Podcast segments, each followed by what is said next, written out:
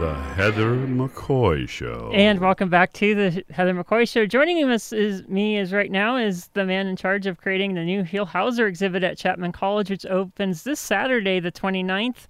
And sa- this Saturday is free and open to the public. Welcome to the show, Rand Boyd. Uh, good morning. Good morning. Good morning. Um, so, how did the re- just start start off from scratch? Um, how did the relationship between Huell and Chapman College start? Well, it, it started uh, back in early 2011, and uh, Huell had decided he wanted to slowly take a uh, phased retirement, and uh, he wanted to find a home for his uh, for his shows. He specifically wanted to find a place that would uh, air them, make them free avail- freely available on online. And he had approached a couple different schools, um, and uh, he wasn't really happy with uh, the response that he got. Um, various responses. Anyways, then he remembered that uh, our president, Jim Doti, had written a letter to him asking him to come down and visit uh, Chapman at some point because he had done a show on Orange, but he had never come to uh, actually to the campus. So, anyways, uh, Huell was impressed by that. It was a handwritten letter and all that. Uh, came down, and had lunch with uh, the president, walked the campus, and you know, and Huell Howser was very into uh, into site preservation, historical site preservation, mm-hmm. and we have a lot of old buildings on campus, and so he responded to that. And uh, so initially, it started out with just him giving us the the air episodes to stream on our website. But over time, developed a relationship with us. Uh, he liked us more and more, I guess, and really the bottom line of it. And he started giving us more and more material. So, and, and, and to the point where when he finally did pass away, we got everything. Uh, do- as you mentioned, Huell Howser donated his massive show archives to Chapman College, as well as his art collection of found objects he had uh, collected while doing his show. How hard was it to shift through all the stuff he had given you and all the material to create the exhibit? Oh my gosh, it was uh, it was very difficult. Mainly because we had gotten it in phases. Uh, we get a little batch here, a little batch there while he was alive, and um, so nothing had really uh, had uh, been cataloged. Um, I was it's just a lot of work to do it in the first place. So then, so then when there was a call to create this exhibit, I had to go back through all this partially cataloged material to to sort out what we wanted. And then there was, you know, it was also you when you pick material, you you create a um, a thesis statement, what you, with the message that the, you want the exhibit to to uh, to convey to the public, and you want to pick material that'll support that. So, so even though there was a lot of interesting things, a lot of them didn't make it into the exhibit because they didn't really support the thesis statement. So, what was the thesis statement? Uh, essentially, that um, Huell Huell was all about his TV show uh, he didn't really feel that uh, that he, as a television personality, was important or was even interesting. When actually he was very interesting. So what we wanted to do is we wanted to show that you couldn't separate the man from from the television show. That Huell was California's gold and vice versa. So um, it was very. But on the other hand, the man was very very private, and uh, so we selected personal items to go into the exhibit, uh, we had to be very cognizant of that fact.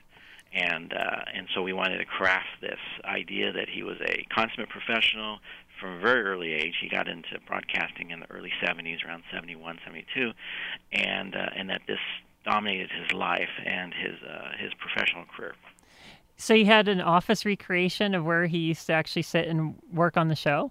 Yeah, yes, actually, yeah, because we were lucky because we got the entire estate, so we were able to also get his furniture. And so when I went to, I went. He had a uh, office in Hollywood, up at the crossroads of the world, and I went up there and took photos of that, and we got the furniture from there, and uh, and we were able to uh, recreate it to what it looked like. He had actually had pretty good taste, um, even though it was a business office. It was kind of nice. He he he really liked mid-century modern furniture, and that's and that's uh, how his office is decorated. So that's what we did. So it's kind of nice. I like it.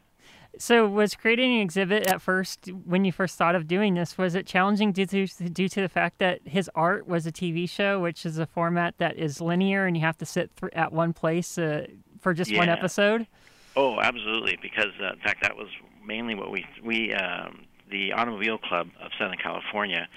They're the ones that sponsored the exhibit, and uh, so they brought in a uh, an exhibit design company that they work with uh, regularly, Hunt Design, out of Los Angeles and so um, so I met with them for several meetings to try to figure out exactly how we were going to tell this story. Uh, because of the fact that the majority of the collection was in these audiovisual tapes, how do we how do we get the, the meat out of that to, to show the public in a in a static exhibit? So uh, I think we actually did a pretty good job. Um, we have a, timeline of his professional life, his personal life, and we also have uh, screenshots. Uh, we talk about the uh, the um, um, production behind the scenes, how Mhm. the shows were put together, as well as his on-screen persona. And uh, we also have uh, the Automobile Club also sponsored a documentary, a, a 55-minute documentary, and so we'll have a short clip from that playing in the exhibit. And uh, and then we have a large map uh, across the floor. The entire floor is a map of California, showing the majority of places that he visited throughout his, his California career. And then, so, um, like, how many pieces total? I, I should have went back to this earlier, but how many total pieces did he give Chapman College to preserve? Well, um, it's the the collection is uh, of several components. The largest component is, is the tape collection, and Uh-huh. and there's uh, there's the camera masters, so all the raw footage that he shot, and that's about oh, about four thousand tapes. Wow. And there and then there's uh, the all the final episodes of the different series he did: Cal Gold, Cal Water, Cal Parks, all that kind of thing. And that's there's about uh, 1,500 to 2,000 tapes for that. And then there's the uh, his art, which is about maybe about 200 pieces. Uh, there was a research library that, that he and his staff created, which was about 1,800 volumes. oh, wow. And then and then there was about uh, 50 linear feet of program files because so for every show they would do you know research and they would save everything. He insisted on saving everything. So these program files are just a just a great resource of uh, information. And so there's about 50 linear feet of that. And then finally there's his personal papers. and There's about maybe uh, 8 to 10 feet of uh, material dealing with his personal life and his pre-California career. So, uh, you, you mentioned that he has a camera masters. Are those in tape or film, and how do you preserve something like that over time? Well, the ones we have, uh, you know, the stuff he did in in Tennessee would have been on film uh, initially, but all the material we have is on Digibeta, and uh, a lot of it was originally one-inch masters and uh, the other older older formats. Uh, but when we got them, they've been transferred over to a more uh, a more stable format. And uh, but you know the thing is, is uh, even then these maybe have a life expectancy of about 15 years, 20 years. So what you do is you know you keep them uh, you keep them in a steady, cool environment, uh, low humidity, and um, you uh, also have to just keep an eye on them because eventually we'll end up having to. Uh, well, we've been digitizing them as we go, anyways. Uh, but that's digitization is not a preservation solution; it's just an access solution. So until we come up with something better than tape, um, then we're just going to have to watch them, and we'll transfer them over to new stock as as we need to, but uh, probably not for another ten years or so. Did you did you uh, run them at 4K like how studios basically try to put format uh, Blu-ray releases for release, or how did you archive that exactly?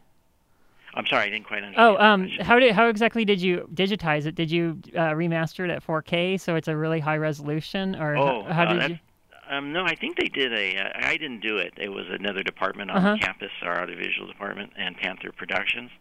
Um, as I understand it, uh, they did a low res uh, uh, digitization, Oh, okay. so then they could stream it off of their uh, website. Ah, And um, so now, at some point, what I'll do as an archivist, I'll go in and I'll, I'll do a high res um, grab. And uh, but what format I'm going to do it in, I haven't quite decided yet. uh, what plans does Chapman College have for? Um, what future plans do they have to further show Huell's legacy? Well, we're we're not a college anymore. We in 1991 we became university. Oh, okay, Chapman University. Chapman, Yeah. Chapman University. Um, but um, well, the uh, the with the sponsorship of the Automobile Club, uh, we were able to create this exhibit, and we also have, as part of this, we also have a reading room uh, to support the archives. And so the reading room is open to the public, and uh, scholars can come and, and work in his papers and his uh, and his film, his uh, his video, his production, and uh, that kind of thing. And and there's a uh, financial support for that for for a while. So and then of course we'll be doing. Uh, we also hired a uh, special archivist just to support the program, and we're going to uh, we'll do outreach. We'll uh, do programs for the public, and and there's might we might even do it some sort of traveling exhibit. I don't. I think that's still in the works. Oh, that's awesome. Um, within the show, the current show, uh, is there anything related to his really awesome episode at the Baghdad Cafe? Uh, no, I'm sorry, we didn't. What we Ah. did is because well, that's the thing. See, there were so many awesome episodes, so we had to pick. We had to pick the top, you know, the top number, and um, and Baghdad didn't make it. So, uh, how how many people are coming? That um, the, the opening day, a lot of the people that Huell has interviewed are coming. Uh, how hard was it to get in touch with them and um, and get them to come over to uh, Chapman University?